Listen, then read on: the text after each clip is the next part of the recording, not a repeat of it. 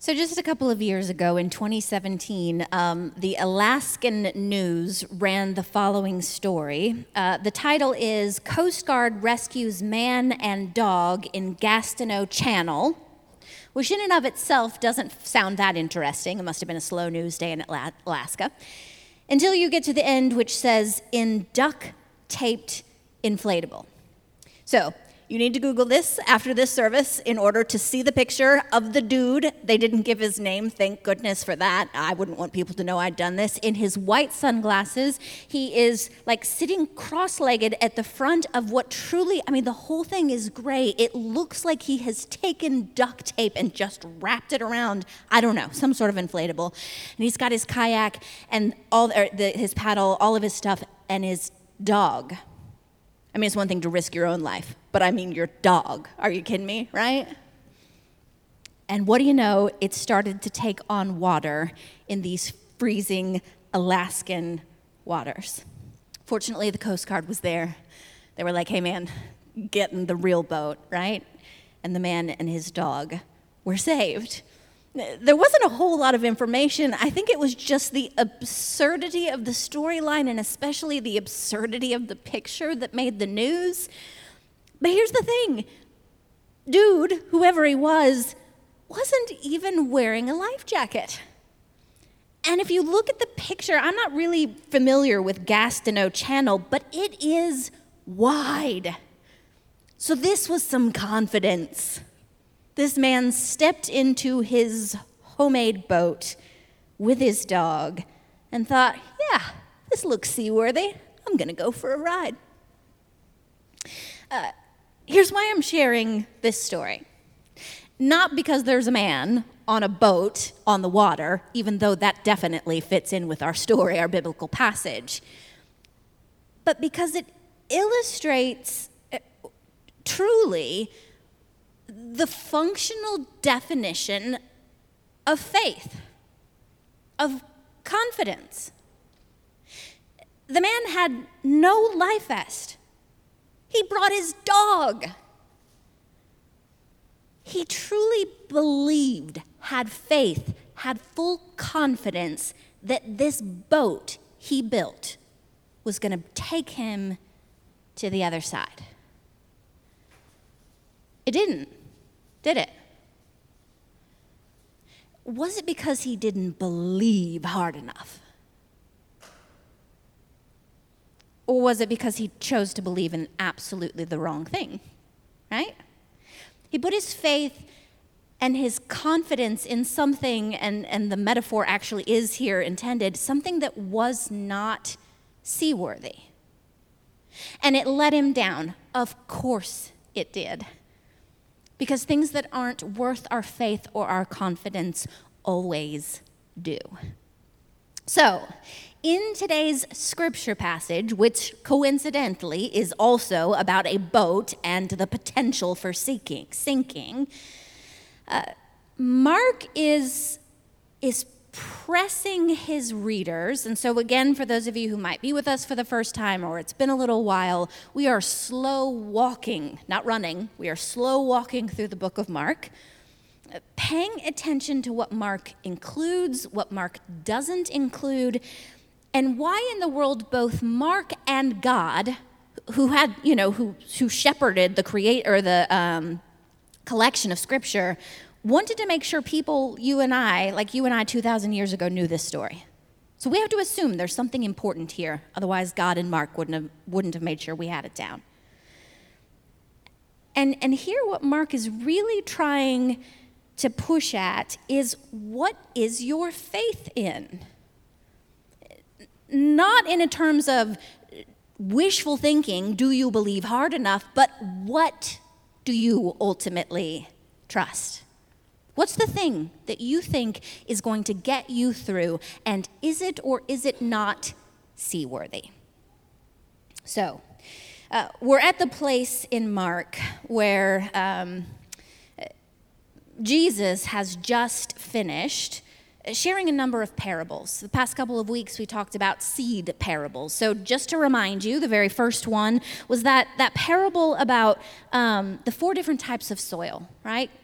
the sower seed, sows seeds on four different types of soil. And the question that Jesus is really answering for his disciples is, why doesn't everybody believe? Okay? The next parable is about, um, well, Jesus talks a little bit about parables themselves and hiding things that you don't bring in a light under a lampstand.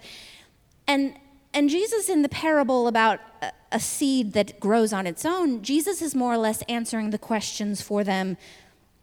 Why isn't this more visible? Why isn't this more huge? Why isn't this a big deal?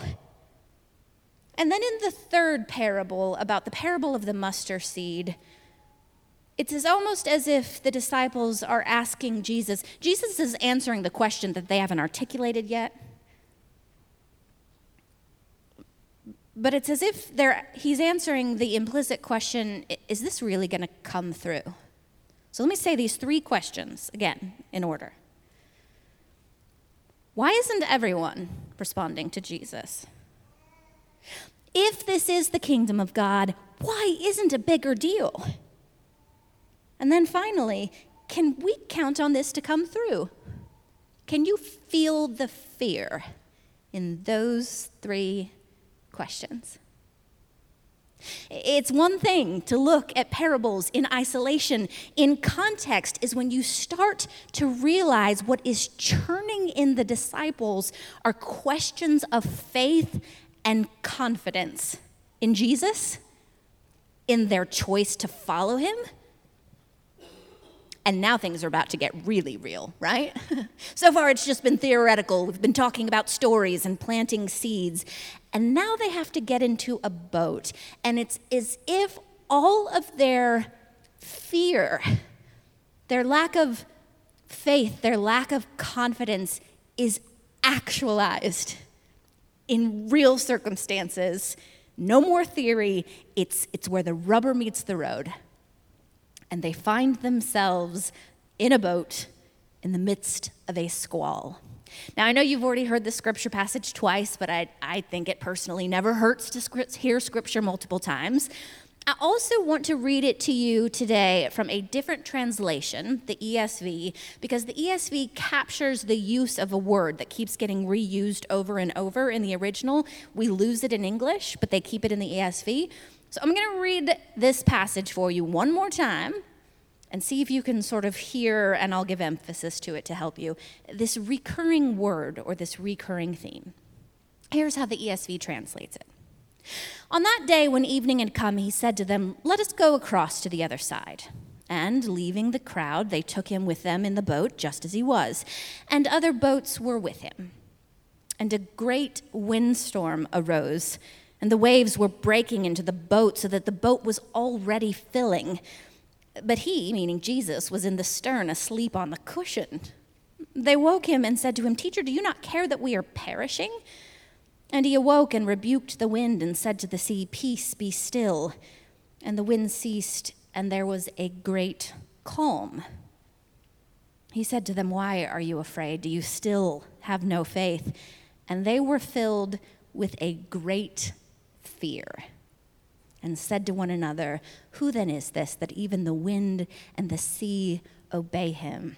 There is a great storm, followed by a great calm, followed by a great fear. You think Mark's up to something by using that word over and over? So let's look at this passage from those three vantage points. A great windstorm. Very practically speaking, and I have actually never been to the Holy Land, so perhaps some of you all have experienced this more than I have. I read about people, it's still, the weather phenomenon still happens today. So the Sea of Galilee, it's six hundred ninety feet below sea level. It's surrounded by hills with narrow gorged valleys that basically act as wind tunnels. So it's like Kansas, where I'm from, except for on water. The prevailing winds come from the west across the mountains. There's this tremendous downdraft. It says in a matter of five to ten minutes, you can have the most serious storm you've ever seen. Other pastors that I read who had been there said, like, they can see it now. It's terrifying to behold. And the fishermen knew this, right? They spent their lives on this sea. And yet this must have been a particular doozy, if you will, because even they are freaked out, out of their minds. Maybe the reason they're freaked out is because they are fishermen, and they've seen the ships go down. They have an appreciation for how dangerous this is because they've seen it play out. But interestingly enough, when they wake Jesus, they don't ask him to fix it. They're angry because he thinks they think he doesn't care. You don't ever hear them say, "Jesus, calm this storm." Instead, they say, "Don't you care that we are perishing or drowning?" Perhaps the unspoken here, given where we've been, is that they really don't believe he can. They don't ask it because they don't think he can. This whole kingdom of God thing that Jesus keeps talking about, it looks rather measly to them. And, and they're not sure they can count on it. And right now they're still doing the things that he's telling them to do. They're being obedient, but so far you're getting the sense that they're sort of looking around at one another saying, "Really? This is it?" And so their concern is that Jesus doesn't even care. Well, Jesus pops up. He doesn't actually answer their question. He, he does the thing they need, right? He ignores the question and does the thing they need, which is to stop the storm. And the interesting thing is the language he uses is the same language that you would rebuke a demon or cast out a demon. He rebukes the sea, as if he is almost performing an exorcism. This is important, and I'm going to explain to you why in a minute. But here are some things to know about the sea, at least in their cultural understanding. You know, we I'm trying to think of something that's um, sort of comparable, but you know, we make we make certain associations with things, right? Like walking under ladders is bad luck, or a whole bunch of black cats are bad luck. Like they're not really based in reality, they're just sort of cultural understandings we have. Do you know what the source of demonic activity in their cultural understanding is? Large bodies of water, okay? So large bodies of water represent sort of chaos, destruction. We get on the sea because we have to, because we have to fish, but it is not a healthy, holy place. This is how the Jews felt. So when Jesus calms the storm, he's doing more than calming the water. In that moment, it's like he's once again sort of claiming authority over chaos, over evil, over all that is wrong, and he rebukes it and casts it out. Not what they asked for, not what they could have even imagined, but it's what they need. And then he he says out loud the thing that has been the undercurrent for the past chapter, all these parables that he's addressing their fears, but they haven't said it out loud yet. He finally, like, he names the elephant in the room. Why are you so afraid? Do you still have no faith? Now, it's here that I want to bracket a little bit, because I feel like we can go in a couple of different directions, and one of the directions we could take is that if you just believe hard enough, bad things won't happen. Or if you just believe hard enough, you'll get healed. Anybody ever sort of been taught that, thought that, practiced that?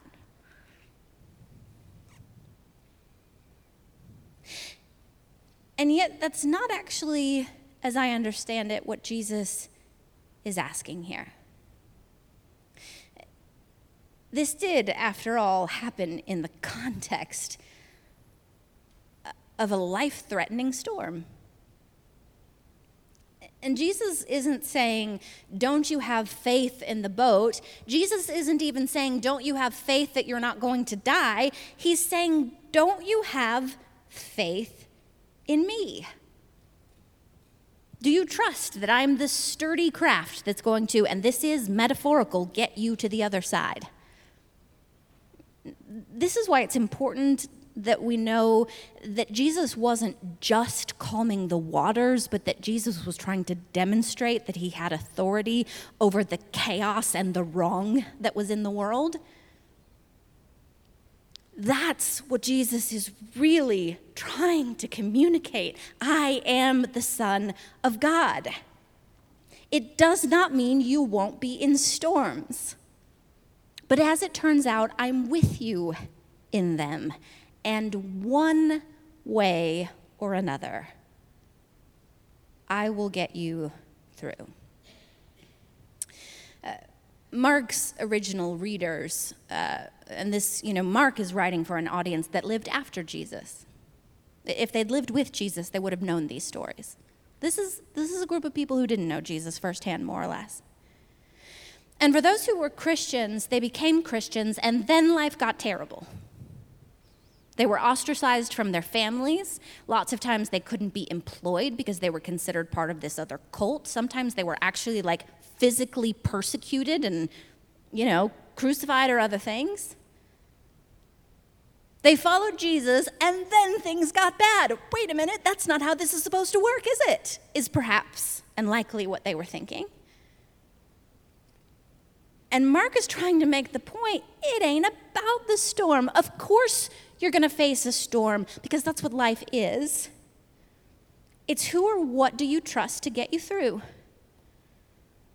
In their case, will you trust the Roman Empire? Will you, will you trust military might or economics or you name it? Or will you trust the one who literally is the Son of God, who can still the wind and the waves? In this particular instant, instant physically, but very much so spiritually, cosmically, the whole point and purpose of life. Jesus is able to do that. So do you have faith truly in him? Uh, the application for us probably isn't hard. We face a lot of stuff in life. This, for those of you who were with us a few weeks ago, you might remember that this same scripture passage was used in a funeral for one of our young people. Storms happen. People lose jobs, marriages strain, sometimes break. People we love make terrible choices, and we watch it destroy their lives. Sometimes we make our own terrible choices and experience those choices destroying our lives. And we might be tempted to say to Jesus, what the heck do you even care that we're drowning? And here, again, it's important. The emphasis of the funeral message is to be reminded that Jesus is actually in the boat. Of course he cares. He's not over on the shore yelling at you, everything's going to be fine. He's with you. And he has both the power and the desire to deliver you through some things, even if not always from. I cannot remember where I first heard this line that we often, it's, someone else should get credit than me, but I can't remember who it was, that we often ask the Lord to deliver us from things, and Jesus' response is, yes, I will deliver you through. Ah, that's not exactly what I asked for, Lord.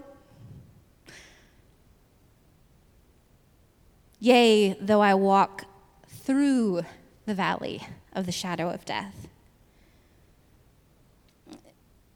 Jesus is with us, and he is addressing and calming the storms that we need, and we will get there one way or another. But it's going to be bumpy along the way. In some ways, I don't know that you can learn this lesson, that you can you can have this trust in Jesus without just giving it a try.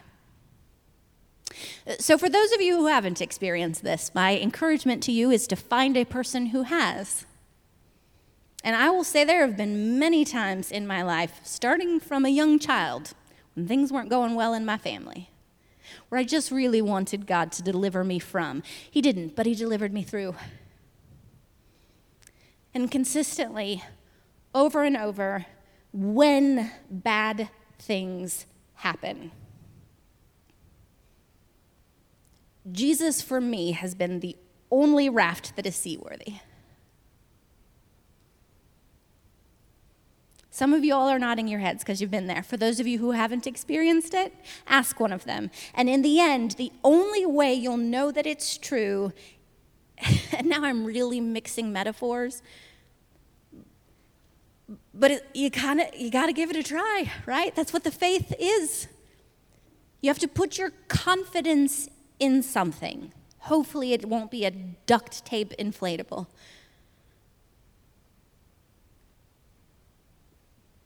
But you have to trust. That's what faith is. Not that you faith hard enough that bad things don't happen, but that you faith in the right person or thing who one way or another will lead you through.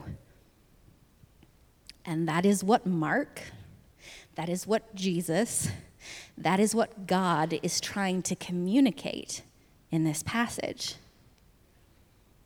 There are things to be afraid of. There are storms, and there's persecution, and bad things will happen. Who or what will you trust to bring you through? There is a great storm. It is followed by a great calm.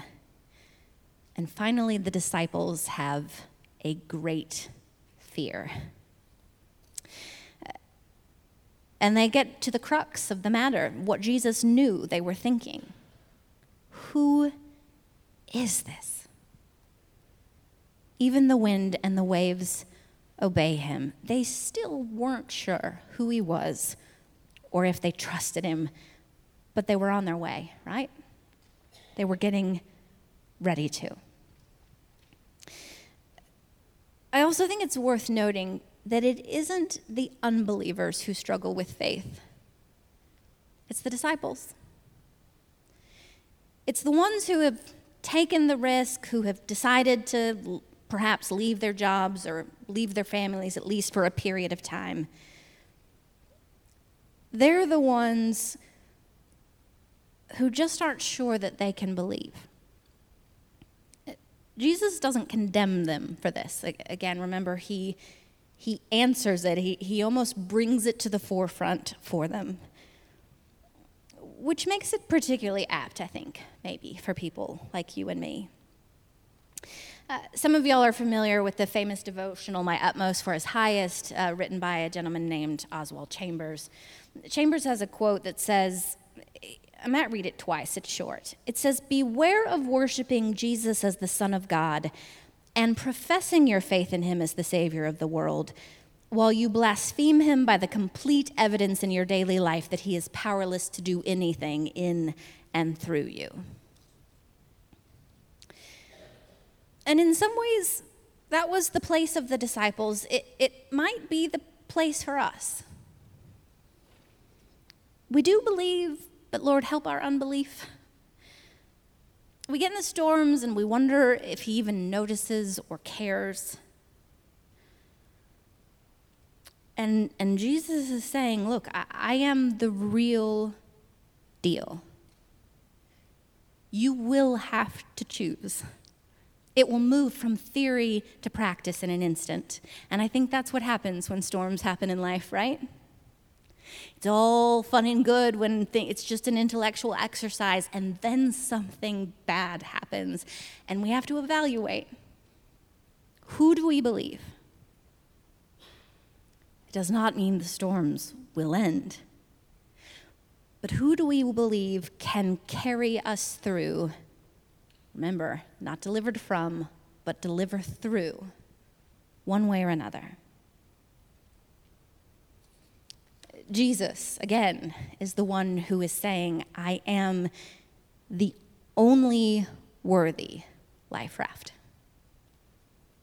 I am the Son of God. I have come that you might have life and have it abundantly. And yes, things might get hard because that's the way it works around here, at least for now. But I will be with you, and I will see you through.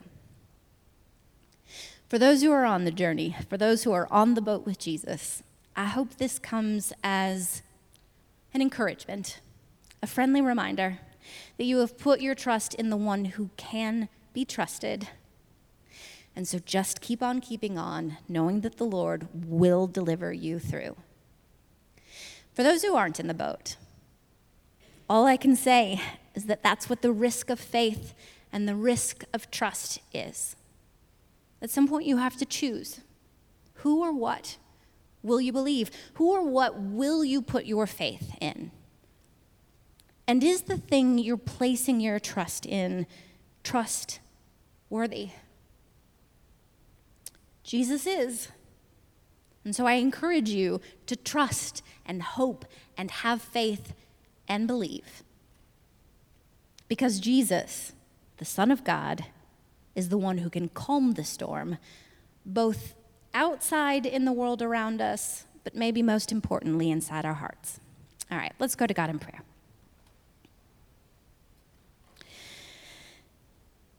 God, thank you that you have given us real faith for real life, which means that sometimes it's complicated and bumpy and messy.